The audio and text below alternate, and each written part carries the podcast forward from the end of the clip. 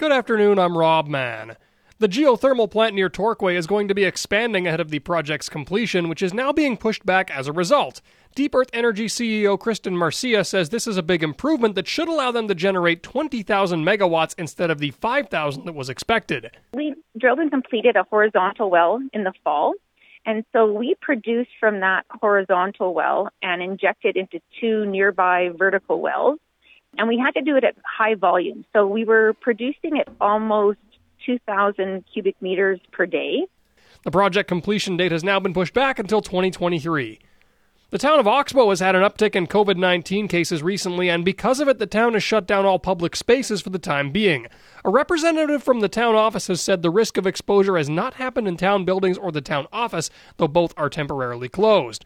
The Oxbow Prairie Horizon School has had 4 cases that were infectious at the time the individuals were in the building. A number of students have been identified as close contacts and are isolating at this time. The full statement from the Southeast Cornerstone School Division is on discoverestevan.com. The town of Mydale has suffered a significant water main break, which forced them to shut off water to the town earlier today and may take quite some time to repair.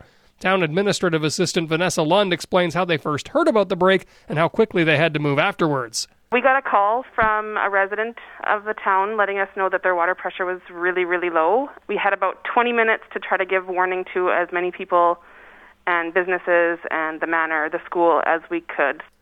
Lund also says there is almost certainly a boil water advisory coming for the town as the break was gushing water. 6 members of the Estevan Fire Department are going in for some special training, which is why the department is asking for a donation of old cars. Fire Chief Dale Feaser says vehicle rescue training has a lot of added components to it.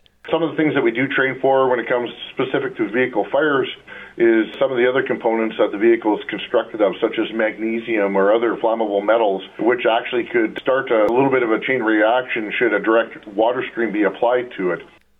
Feaser adds some of the sparks created by that chain reaction are so hot they can actually burn through firefighting gear. 6 20-year-olds on the Estevan Bruins have played their last games of junior hockey with yesterday's announcement. More in sports after your national news headlines from discoverestevan.com.